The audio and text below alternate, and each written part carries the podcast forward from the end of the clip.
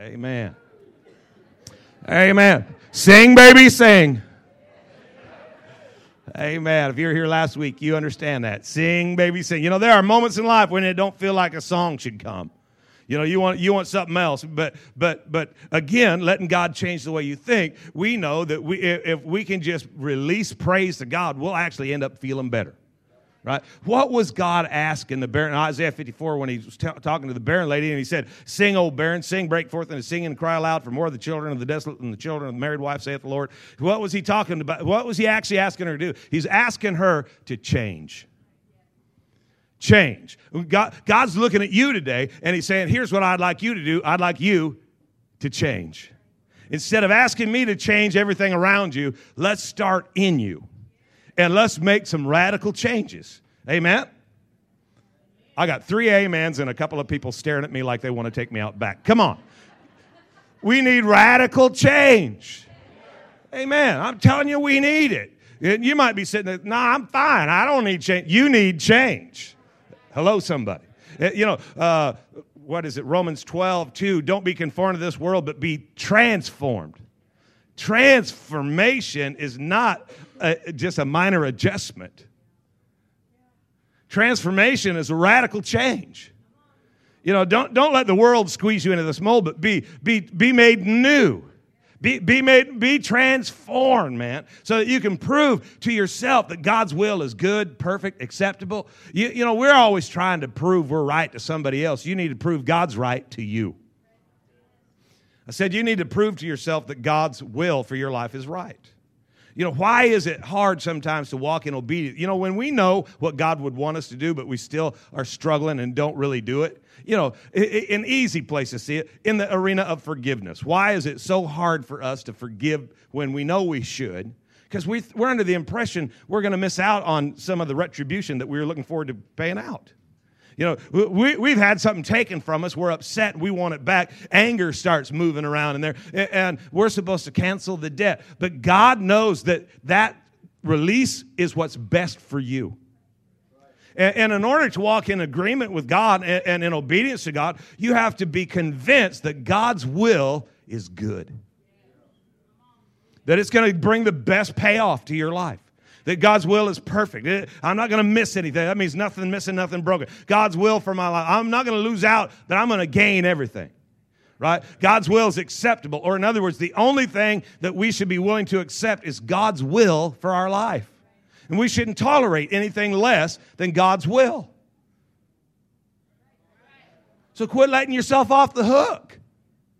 It's time for change. Man, look around you. There ain't nothing the same this week. It's a season of change. And what God's doing in the body is a picture of what He wants to do and what He really is doing in the individual lives. So we have, as a body, we have an opportunity for breakthrough and, and, and, to increase our influence. Well, God's doing the same thing in your life. And you need to be willing and ready to embrace change. So you, you just got to go at it. And, and you know what? You're going to have to push yourself. Either that or get a mother. Because, you know, moms are great at pushing. Hello? So some of you might need to hire a mother. But it would be cheaper to push yourself. Amen? Look at your neighbor and say, it's just time for you to push yourself. Matthew chapter 9, verse 16 and 17. No one puts a piece of unshrunk cloth on an old garment, for the patch pulls away from the garment, and the tear is made worse. Nor do they put new wine in old wineskins, or else the wineskins break, the wine is spilled, and the wineskins are ruined. But they put new wine in new wineskins, and both are preserved. See, getting the right content is important for sure, but being the suitable container is vital. It's not just what's coming in. It's not what God's pouring into your life, it, it, but it's your ability to contain it, to hold it, and to not lose it. You can get all the right stuff, but you need to make certain you're right in order to get the full impact. You got to take care of you. Somebody say amen. Isaiah 54, verse 2, in the message says, Clear lots of ground for your tents. Make your tents large. Spread out. Think big. Use plenty of rope. Drive the tent pegs deep. You're going to need lots of elbow room for your growing family. You're going to take over whole nations. You're going to resettle abandoned cities. I'm telling you that God's speaking this word into this house. And it's time for you and I to make lots of room for lots of people. We need to make lots of room for the movement of God in our life. There is no limit on our fruitfulness. I said there's no limit on our fruitfulness. God's talking major increase. You know, Jeremiah 29 11, it's on the wall. His plan is to prosper, to increase you in every area of your life. That's God's plan. So we have to prepare for the increase. God always gives room for growth. The limitation, it's not his ability or his willingness, it's us. You and I determine whether or not we're going to receive the increase huge containers of, of water that, that's available, and we come walking up with a four ounce cup. You know, we have the God of the universe, the creator of everything, the guy who has it all, owns it all, and knows it all, saying, Come to me and I'll fill you up. And we walk up with a thimble. Come on. It's time to think bigger than that. Amen? It's time to get ready for something more than that. How many of you are ready for growth? Amen. You want to help the garden grow? Uh, are you ready to grow your business? Are you ready to grow your downline? How about just growing your life? Well, then you're going to have to grow you first. Amen. You know, at Matthew 9 17, uh, uh, I want to look at it again. Matthew 9 17, he said, uh, Nor do they put wine in old, new wine in old wineskins because the wineskin would break and the wine is spilled and the wineskins are ruined. Let me tell you the point of this that, that you need to underline and see is that God's not into waste. So when the wine is spilled, when what he's pouring out is left on the ground, that doesn't make him happy. So, what we have to look at here is that, you know what, there comes a time when change is required. So, because without change would be to provide room for waste. So I have to I have to embrace change so I can eliminate waste. God's pouring out right now. I need to be able to contain it. Hello somebody. You know, think about it. You can't reach a new destination riding on the same old bus. So every now and then you got you got to transfer. You got to you, don't catch a Palm flight Palm Springs flight to, in hopes of going to Denver. We're we're planning on going somewhere, and we we're going to impact the cities with the kingdom of God. And, and, I'm telling you, we're bringing light into the darkness. And so you, you got to get on board. Look at somebody, tell them, get on board. And there's not a whole lot that's going to change until you and I change. You know, remember not the former things, neither consider the things of old, for behold, I shall do a new thing. Get, you know what? That new thing, where it's going to start? In us. It's going to start in you, it's going to start in me. Second Kings chapter 4 said that now the wife of a son of the prophets cried to Elisha, Your servant, my husband, is dead, and you know that your servant feared the Lord. But the creditor has come to take my two sons to be his slaves. And Elisha said to her, What shall I do for you? Tell me, what have you of sale value in your house? And she said, Your handmaid has nothing in the house except a jar of oil.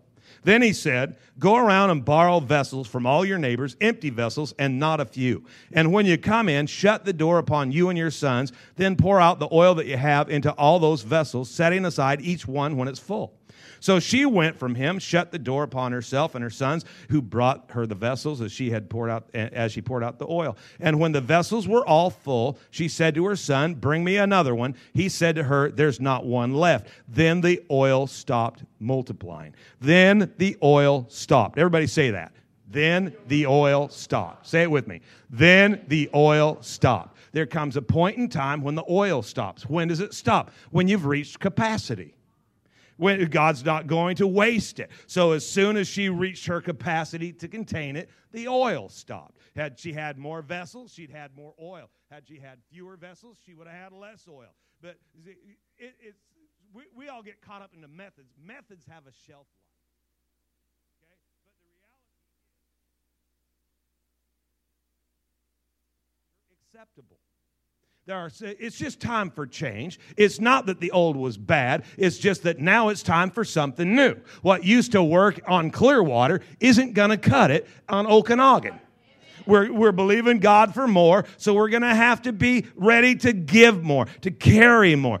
Everything reaches a point when the oil stops. But when it stops, we, we don't stop, we change we get prepared for more. A lot of churches that I know are hoping and praying that 1978 comes back because we're ready for 1978. But dear God, let's pray that it doesn't come back. Let's believe God for more. When your container is full, when you've reached your capacity, you're done. So you got to get bigger. You got to stretch out. You got to think bigger and believe bigger, pray bigger, serve bigger, give bigger. You got to get bigger.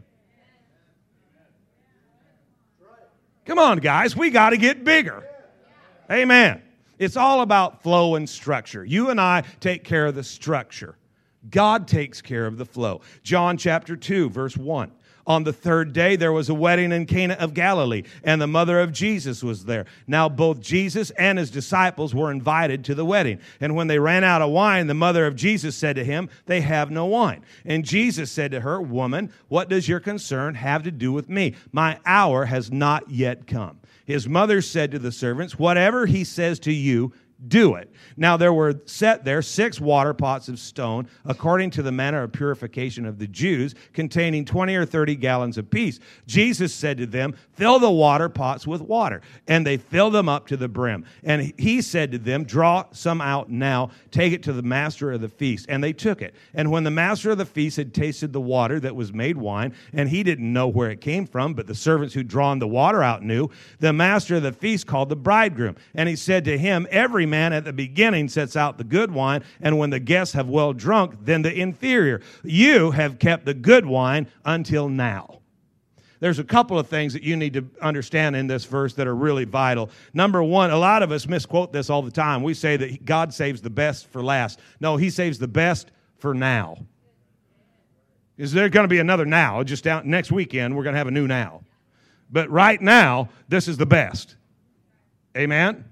So wherever you are now, God's, God, God wants your life to get better and better and better and better. Hello, somebody. The rest of your life's going to be the best of your life.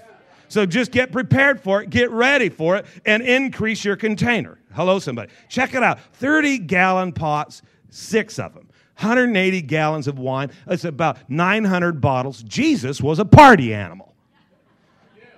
Why, why did he create so much wine? Because that's the capacity that was available. God's not intimidated by your capacity.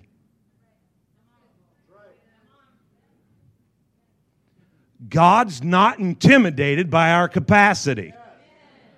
So you can get as big as you want. Don't let the enemy talk you into, into buying a lie that, well, you know, you're just thinking all about you and you shouldn't be. You know what? If God, well, when we get to thinking about prosperity and we think, well, I, you know, all I need is enough for me, that's not enough. If all you have is enough for you, you don't have enough to help people who ain't got enough. So you need to get you need to get bigger than that. You need to well, well, I'm going to take care of a child in Africa. Why don't you take care of a tribe? I mean, come on, let's start thinking big. Let's start believing God for big things because if we get a big dream, God's not intimidated by our big dream. You know, we, we, we, look at this building, come on. We look at this building and people walk around, oh my goodness, this thing's huge. This is nothing compared to what God can do. Man, we don't want the building, we want the entire island. We're believing God for increase, but we're going to have to prepare ourselves in able to receive it. Hello, somebody. John chapter 6, there were 5,000 men, remember? 5,000 men plus their wives and children, but Jesus fed them. And when they were done, think about it. They fed 5,000, and when they were done, there was just one basket for each of the uh, disciples who didn't think that they had enough. Well, why, why weren't there 13 baskets left over? Well, because that, that wasn't the need. God met, you know what? There was 5,000 hungry men, so that's how many God fed. He just met, he just went right to the level of capacity. In Luke 5, you know, they say launch out into the deep and lower your net for a haul, and they get the nets and they, they call the partner in, eh, but their nets are full. Why? Why didn't they get more? Well, because they reached their capacity. But you notice God didn't go skimpy on them. Their nets were at the point of breaking. The Lord is my shepherd. I shall not want. He said, He fills my cup to overflowing. Well, for some of us, that ain't a lot. Because we just a little tiny cup. Look at your neighbor. Just check out their cup size. You know, you, well, that didn't sound right, did it? Uh, sorry. Don't do that. Never mind. What's really weird is how depressed some people look right there. But, anyways, I don't know how to recuperate from that. But some of you guys, some of us are walking around a four ounce container, and God's a great big God. Come on, let's move on. God's a great big God. And he, he, he, he, you know, the bigger you get, I think the, I think the happier God is. The, the more you're prepared to, to, to carry more, the, I, think the, I think the happier God is. God's wanting to pour out into your life, and, and He's able to do exceeding abundantly above and beyond anything you could ask or think. But some of us, you know, we feel stretched and we're asking God for help me make it through the day. Come on, that's your prayer life? God, just give us a good day. well, no wonder you're miserable. Come on. You, have been called of God, equipped by God, anointed by God, empowered by God to change the world. And when you're praying, give me a good day, all you're thinking about is you. Good Lord, we got to get bigger than that. Come on, we got to change the way we think which will change the way we feel. See, a lot of us, we don't feel like our life is making a big difference. I'm telling you, your life is empowered by God. Your life can make the difference for an entire city, but you have to be big enough to see it. Hello, somebody.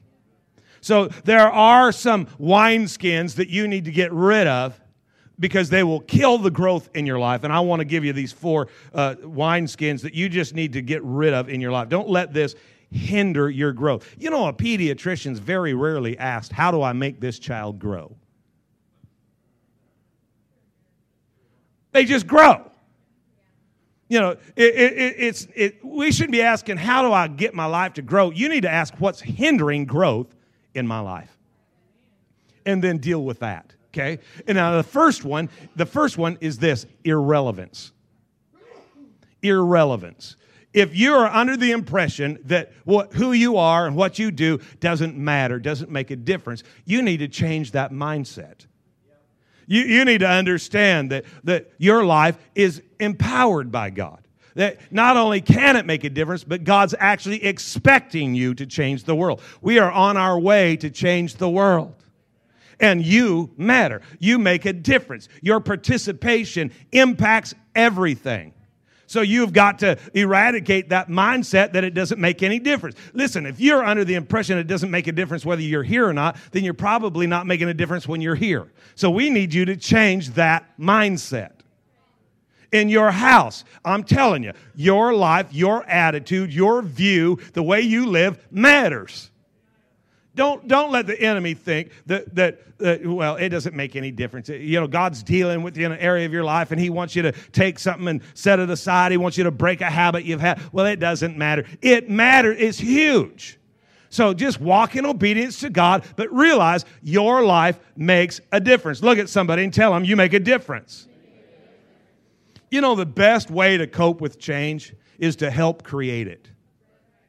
So, you know, instead of being frustrated by all of the changes around us, let's dive in and let's make a difference with our life and, and let's participate and, and let's realize that, you know what? That's a wineskin that's getting removed from my life. Because if I keep the old wineskin, man, the new wine is going to make me stretch. The old wineskin refuses to change, it won't tolerate that growth. So what happens is I end up separating from all the new wineskin. What is that? Fractured relationships. You know, if, if, if the church grows and you don't, then you're irrelevant. Well, let me say this again. If the church grows, but you don't, you make yourself irrelevant. you'll stand on the side of the road and watch this thing increase, watch the lives get touched, watch it go down the street, and then, and, and in order to justify yourself, well, then you'll have to find something wrong with us. And that won't be hard to do because it's not us that's doing it. But we need to, we need to make a mind uh, commitment that we are going to grow and change as the Spirit of God leads us as a body to impact these cities together. Amen. The, you know what? The second, the second wine skin that needs to be eradicated is the skin of religion. I hope that you're not looking for a religious experience because we're believing for a relational explosion we want to have a collision with God. We don't want to go through a bunch of religious ceremonial exercises just to justify our nasty attitude. Hello, somebody. So, you know, the word religion comes from the same root word as relic. And what it means is, is, is that which is left behind or that which remains. Religion is what's left behind when God leaves. See, I don't want to be where God was, I want to be where God is. So I have to get rid of the religious stuff in my life.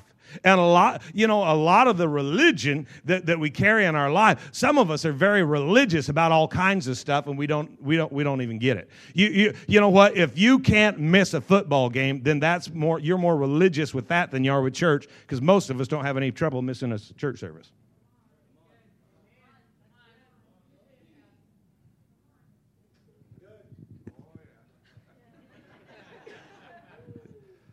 Think about the stuff that you worship. You know, the word worship means to rivet your eyes or attention on someone or something. To sit at one's feet, even as a dog sits at his master's feet, licking his master's hand. To sit within view. Well, that's TV.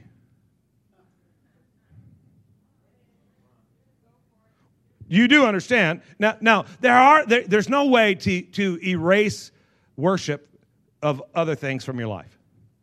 You're not going to do it because you get paid to do a job, so you are riveting your focus or attention on someone or something.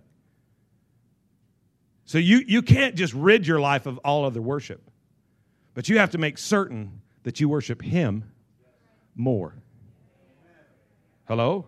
See, it's not that God don't want you to go hunting. It's not that God doesn't want you to have fun. It's not that God doesn't want you doing those things. He just wants to be first in your life and you got to be you you can't be shallow you know you got to get a little bit deeper than than you know because if your commitment and uh, you know it's football season. I just got to say this if your commitment to the beavers is higher than your commitment to jesus you got to change your commitments. Some of you guys going Phew, i'm sure glad he didn't say the seahawks.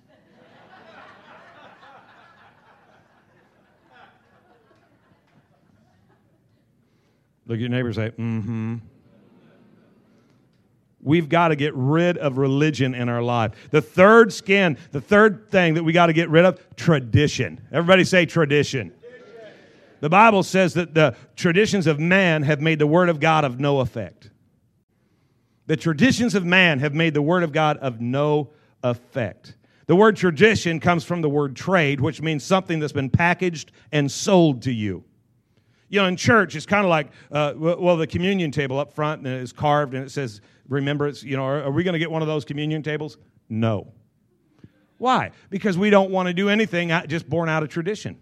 Everything we want, everything we do, we want to do it out of worship right? We, we don't we don't want a tradition in our life. It's kind of like the story and most of us have heard it but the, the story of, of the uh, the kids and sitting around the, the kitchen island with the with the mamas and the grandmas at thanksgiving time and they were getting the meal ready and they're getting ready to put the ham in and and, and the mom's got her daughter there and she cuts the ends off the ham before she puts it in the pan and the little girl says mama why why do we always cut the ends off the ham before we cook the ham? And she says we'll go get grandma and have her come in here so she went and got grandma and brought her up. And grandma, why, why do we cut the ends off the ham before we cook it? And she said, Well, I'll tell you what would be fun. Let's, let's go get your great grandma and have her come in here and she'll explain it. And so they went and got great grandma and helped her in there. And she's all wobbly because she's 114 years old. And she's standing there next to the, ne- next to the uh, uh, island in the kitchen. And they say, Great grandma, why do we cut the ends off the ham before we put it in the pan? And she says, Well, I don't know why you do it, but I just didn't have a pan big enough.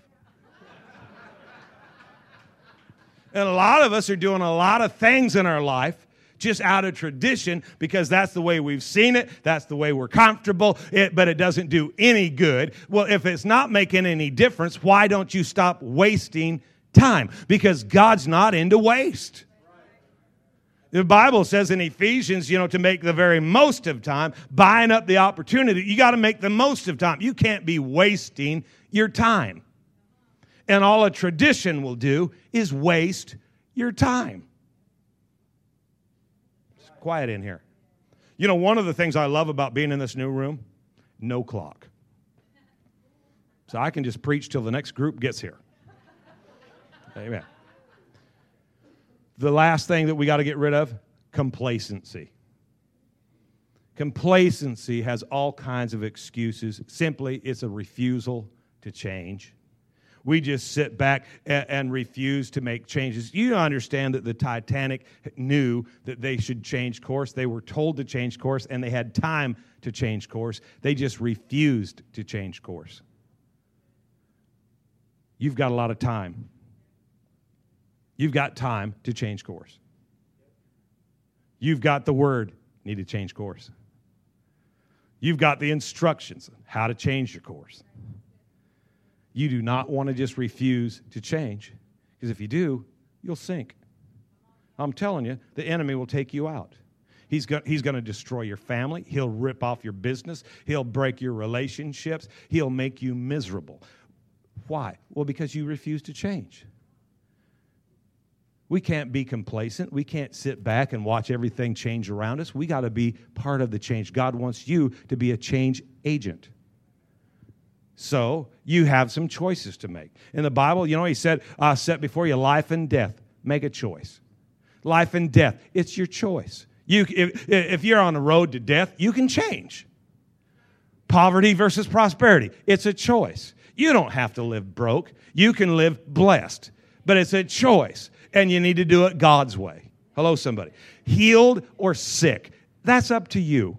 How big is your container? I'm telling you today that God has no limitation that, that, that, He is just willing and ready to meet every need. We've got His promises. All you have to do is just decide, you know what I'm going to do? I'm going to prepare myself for change. I'm going to get bigger than I've ever been before. I'm going to believe God for more. I'm going to believe God for more, and I'm going to participate in more than I've ever participated before. And I'm going to give God, you know, I double dog dare you to give God 12 months of your life where you are absolutely all in and all out for the all in all and see if at the end of 12 months of your life, life isn't better than it was when you started.